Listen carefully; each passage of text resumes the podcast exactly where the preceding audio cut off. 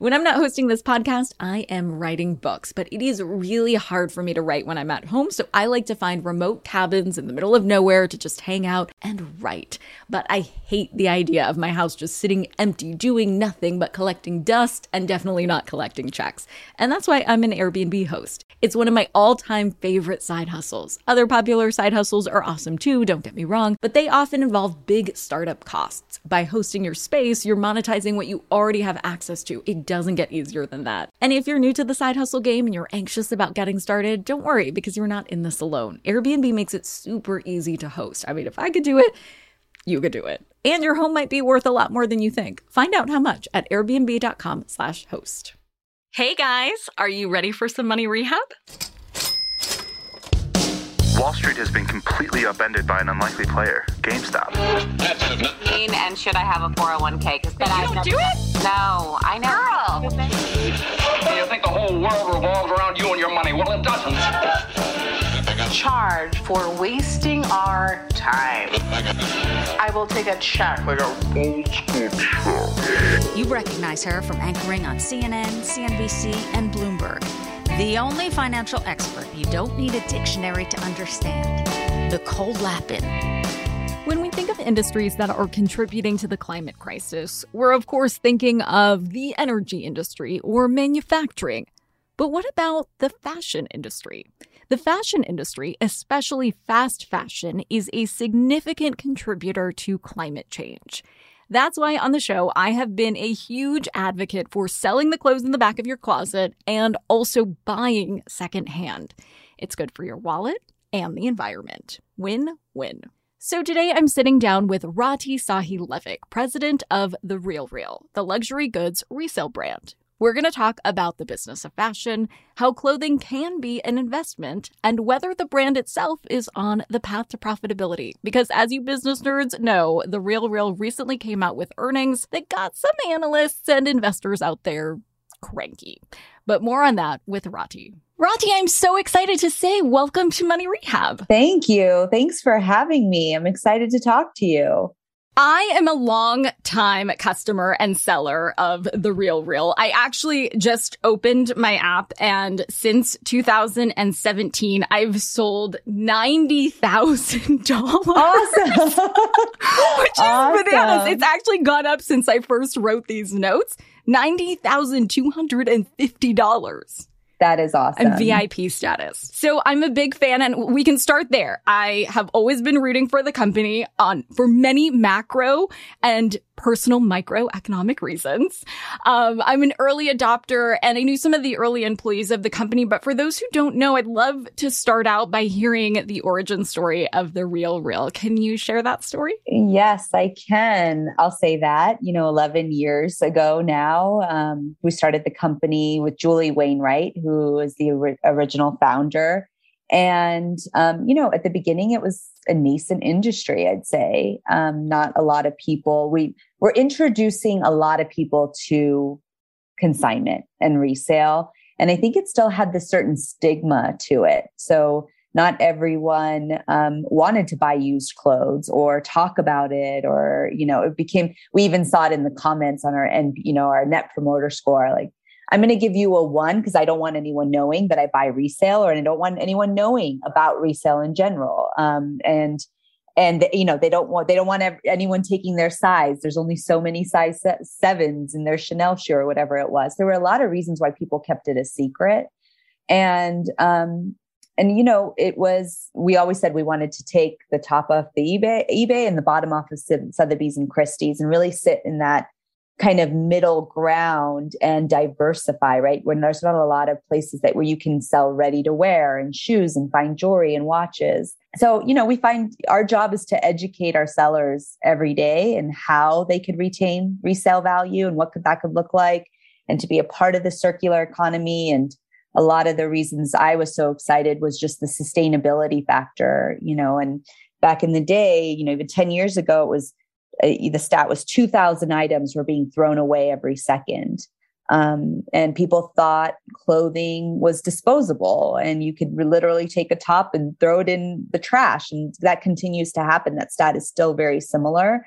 Um, and our job I, is to educate people into what holds its resale value, um, what you know, what retains its value, why why items shouldn't be thrown away if you're buying well in the primary w- market. And I'd say one other thing that you know people always ask me like when did you know this was really going to take off or you know because in, in the early days we were working out of Julie's house, and then we moved into like a you know it was a it was a true startup story, right? And we were unpacking boxes, pick packing and shipping, answering or like a U-Haul or calls. something.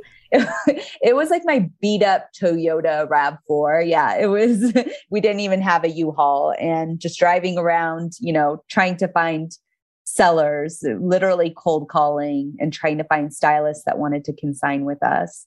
Um, and I knew it was going to really take off when when sellers started to call us and say, "Hey, I'm at Barney's back when Barney's was around, or Neiman Marcus, and I am deciding between two bags. What holds its resale value? Like, or I'm deciding between, you know, a Louis Vuitton and a Givenchy. Like, what should I buy? What holds its resale value? And they were really starting to make decisions in the primary market based on the resale um, value and say that I knew it was going to be successful based on that story. And then when people just started sending us Birkins in the mail, just shipping Birkins, no one even had to pick up. And I was like, wow, the trust is pretty amazing. Um, so it's been, it's been really fun. It's been a fun ride.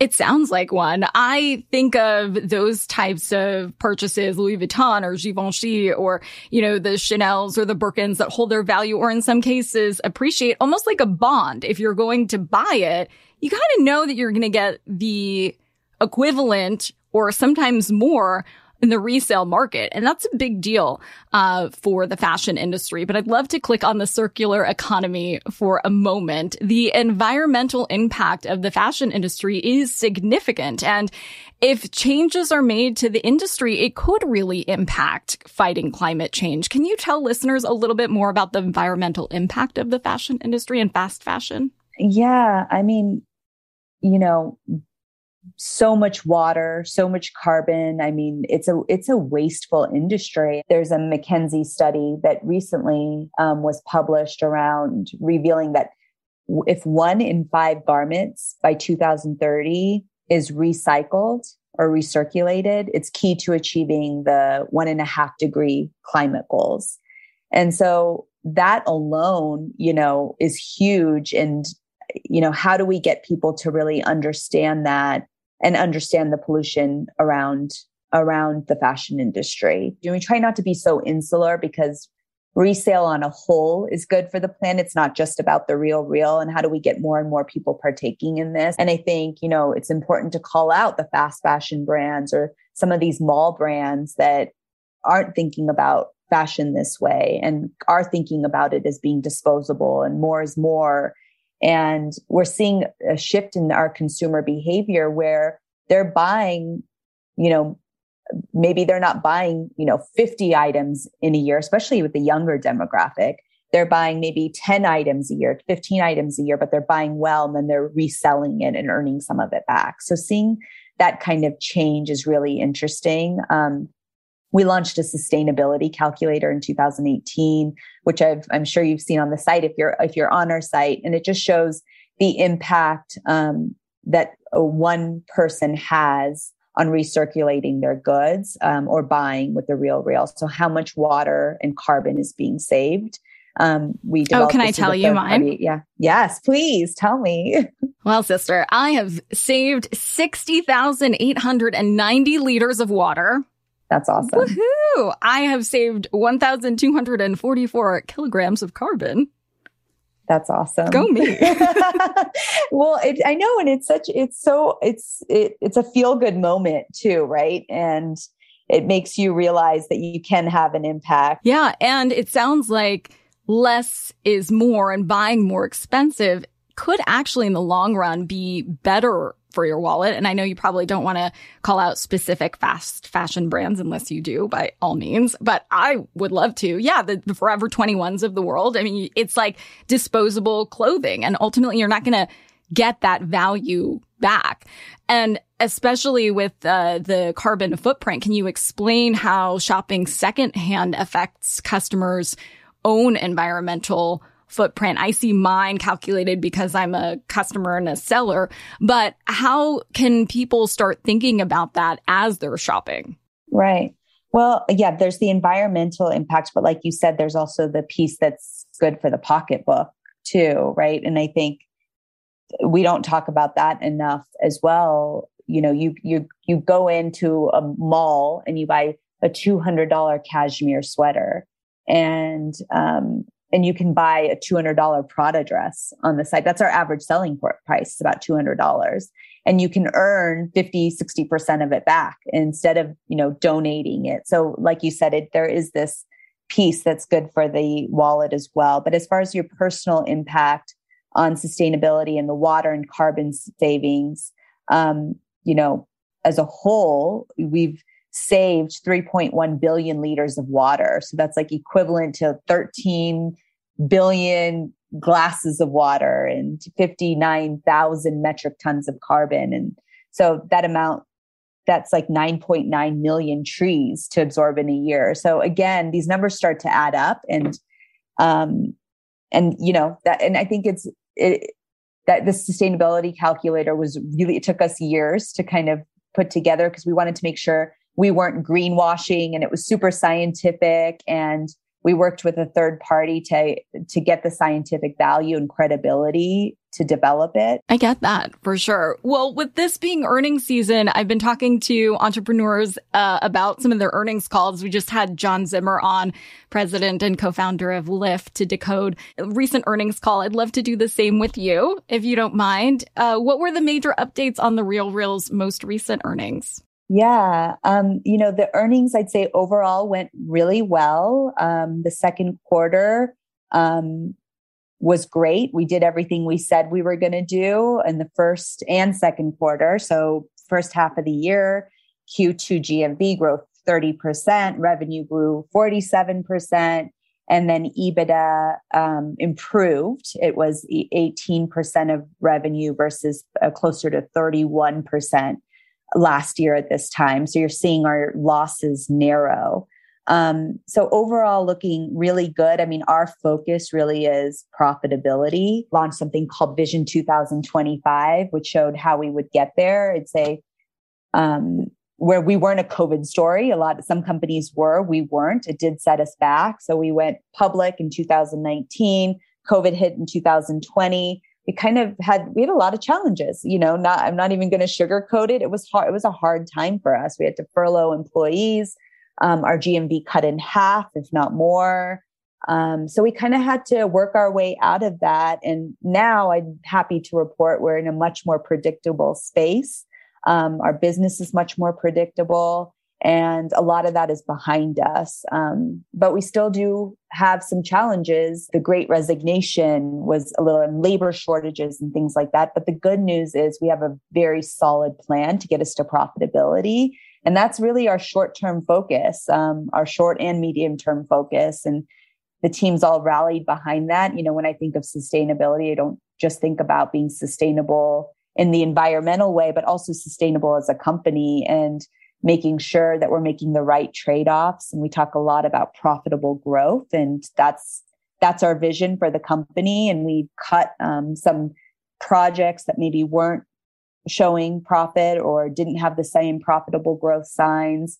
Um, we're seeing a lot more leverage in our fixed and variable expenses um, and just making the right trade-offs and prioritizing across the board. Um, and i think the good news even through COVID is that just, it just made us a lot stronger as a company. We gained, you know, many more efficiencies because of it. And um, we're seeing our margin increase now. We're seeing the flywheel effect really happening on the buyers and consigners. We're seeing our back getting better. Um, so it's really about now proving profitability. You're, you're going to continue to see those losses narrow um, through the end of the year and into next year until we get to break even. We talked to a lot of newbie investors uh, who listen to the show. So if somebody's like, GMV, what is that? right. So I know There's we so use a lot of alphabet soup. acronyms. Yeah. I know. I was watching this TikTok the other day where it could have been any company and it was GMV, ASP, HBR. Was like, Totally. it could have been any company. and different industries have their own acronyms. It's a whole thing. totally. Yeah, but GMV is gross, gross merchandise value. And that's how we look at um, the demand and some of the health of our business. And then revenue is another product of that minus cancellations and returns. So that's the real meat of the number. Um, and then EBITDA is like our net loss um, as a company for the quarter. Thank you for decoding Yes. that to somebody who might be a customer and then, you know, wants to become an investor because as a public company, anybody can be an investor in that company. Uh, you talked a little bit about brick and mortar. Uh, I have dropped off stuff in brick and mortar. You started more of the brick and mortar going into the pandemic. How has that fared? And what do you see the future of that being as an e-commerce first company going into brick and mortar? Yeah. Um, yeah, I mean, at the end of the day, brick and mortar has been an accelerator to our growth. Um, it's been a big brand play for us because, like we talked about, people didn't necessarily, there was a stigma, right, to consignment, and people didn't know what kind of condition their item was going to arrive in. You know, what does excellent mean to us? What is good condition? What is fair condition? It was important that we kind of showcase what that means. We got a lot of slack, I would say, for opening stores because people are like, well, you're online. Why would you spend all this investment in stores? And you know why does that make sense and i even had bets with people in the com- inside the company you know saying that's that's not going to do more than x amount like that's a waste of time or whatever it was and we opened our first store in soho in new york and it doubled tripled our expectations um, and it brought in a ton of supply that's the that's why we open them at the end of the day and these stores break even in about a year which is uh, you know really great for the business as well Hold on to your wallets, boys and girls. Money Rehab will be right back. Do you ever get FOMO, fear of missing out? Well, do you ever get FOMO tupita, fear of missing out on the perfect hire? If so, I have the antidote. It's LinkedIn Jobs. LinkedIn Jobs helps you hire professionals you can't find anywhere else, even those who aren't actively searching for a new job but might be open to the perfect role. In any given month, over 70% of LinkedIn users don't visit other leading job sites, and that adds up to a serious squad of awesome candidates. LinkedIn has over a billion professionals on the platform, and these candidates are super qualified. So much so that 86% of small businesses get a qualified candidate within just 24 hours. I work with LinkedIn jobs for all of my dream team needs, so they're hooking up money rehabbers at linkedin.com slash MNN. Go there and you can post your job for free. That's linkedin.com slash MNN as in Money News Network to post your job for free. Terms and conditions apply.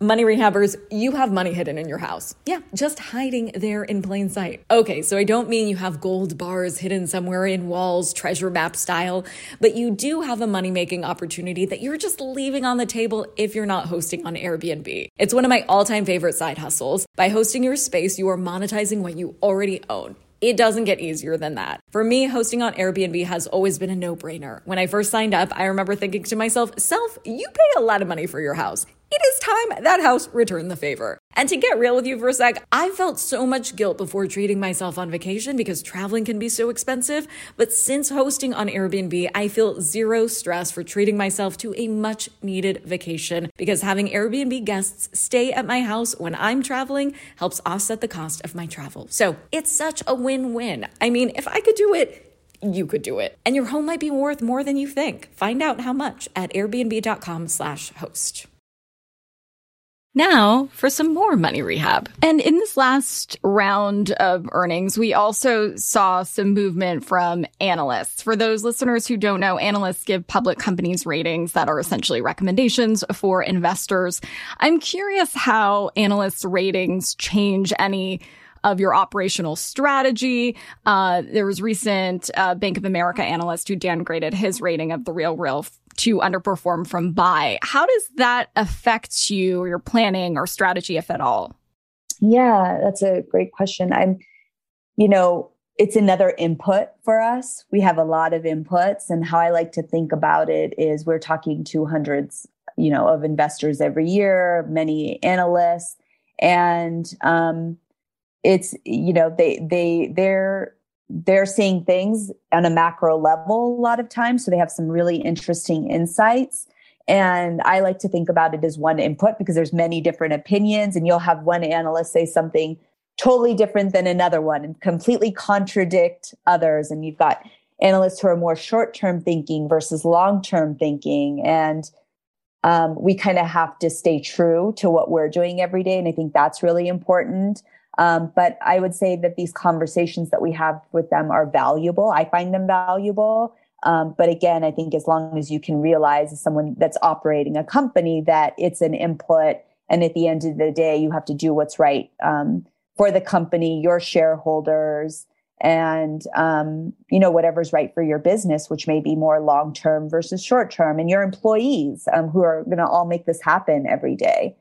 So again, it's an input, not the decision maker, but again, really good conversations. I don't know if we've ever changed a strategy completely, but I'd say I would say that there's been tweaks based on conversations we've had where they have been eye opening and interesting. I I do think, you know, we were talking about this the other day because we just had an earnings call. Um, and I do wish there was more conversation around people and planet, you know, and I think that the environmental, social governance piece is really important, um, especially the people side of things. And um, they make our company run. And it's, you know, anyone that's run a company knows it's all about the people internally too. And um, I, I would say there's not as many questions about that. And we call that ESG, the environmental, um, social and governance aspect. And I think that's cha- I do think that's changing, um, which is the good news, but I know that it's more of a focus in, in the EU than it is in the US right now. What do you think the biggest thing investors and analysts misunderstand about the company? Is it ESG or is it beyond that? I think um, a lot of investors, um, a couple of things. Well, I, uh, the P and L, I'd say, I'd say is misunderstood. Um, I think there's a lot of nays- naysayers as far as can we get to profitability, and I know we can. And I think um, we've had some setbacks, but I know as on a whole, we we can get there and we feel really good about our plan go forward.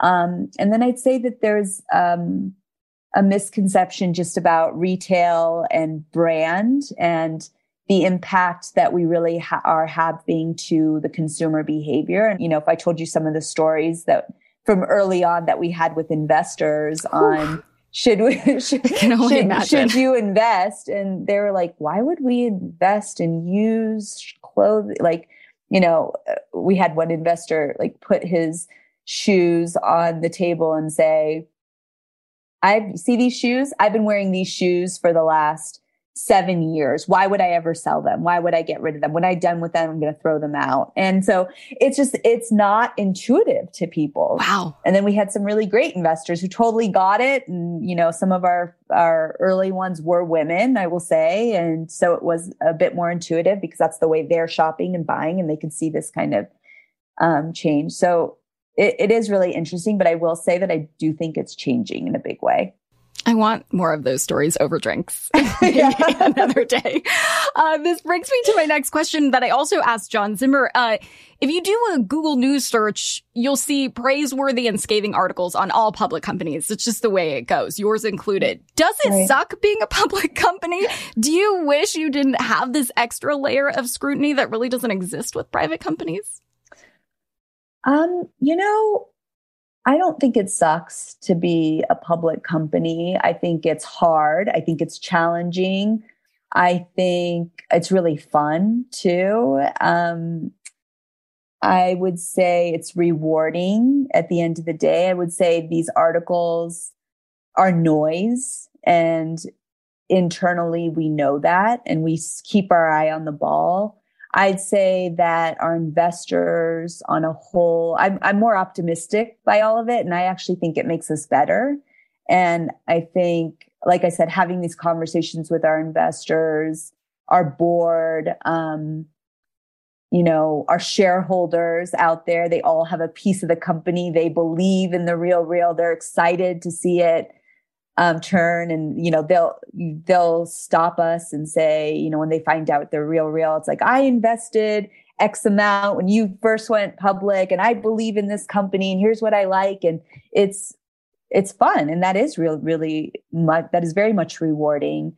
And um, they'll also give us feedback, and they'll say, you know I wish you could do X, Y, and Z a little better, or I have this experience and I want to be better. And that again makes us better. And we take all of those really seriously. And it has been a challenging time via all the labor shortages and COVID and all of that. But I'd say, like I said, we've come out stronger. I really do believe that. And we're starting to see it in the data and our NPS score and our numbers. And we're continuing to do that work for our shareholders. How often do you check your stock price? I know it, you try to put blinders on, but I'm sure um, yeah, you know, I don't check it very often, to be honest with you. I'll say I'll check it about every week. I will check it when it comes up in conversation with our employees and all of that. I have learned over the last couple of years that it it there's some things we can do to move the stock price and there's some things we don't do and the stock price just moves up or down and it's nothing we did or said and so it really is, you really do learn that it's this volatile and especially ours being in the retail space, the tech space, and right now being unprofitable. It is this thing that goes up and down, and we kind of have to, again, just really focus on what we can control, um, which is, you know, our seller experience, our NPS score, profitability, efficiencies, um, and all of that. So that sounds like a lesson too to investors who refresh their whatever Schwab or E Trade account constantly. Would you tell them what kind of advice would you tell them to try and put their blinders on and yeah. chill? It's hard. it, it's hard. I totally get it. I mean, there's a, you know, for a lot of these people, there's a lot writing on it. But for me and the real real we're in this for the long run. And we are you know i feel like one of my responsibilities is long-term shareholder value and not short-term. And that's really how i think about you know every decision we make and um, every project we're doing and how we um, are thinking about new projects and onboarding our employees and and talking to our investors. So and I think, you know, if we stay focused on long term shareholder value, I think the rest of it will work itself out. I guess that's the only way you can go down this bumpy road of Wall Street. Well, I am rooting for it in a way I couldn't say when I was on other business networks like CNBC and Bloomberg. Uh, but I think the core of the business is good for people's wallets and the environment. And that is a win win for me. Thanks, Nicole. For today's tip, you can take straight to the bank. Get in the habit of asking yourself two very important questions before you buy that new sweater you've had your eye on. Number one, what's the resale cost of this item? And number two, is the brand taking steps toward offsetting their carbon footprint? We can make such a big difference to our wallets and the world if we're more mindful of the environmental impact of the clothing brands we support and more thoughtful about the investment we're making in our wardrobes. spend Is a production of iHeartRadio. I'm your host, Nicole Lapin. Our producers are Morgan Lavoie and Mike Coscarelli. Executive producers are Nikki Ettore and Will Pearson. Our mascots are Penny and Mimsy. Huge thanks to OG Money Rehab team Michelle Lanz for her development work, Catherine Law for her production and writing magic, and Brandon Dicker for his editing, engineering, and sound design. And as always, thanks to you for finally investing in yourself so that you can get it together and get it all.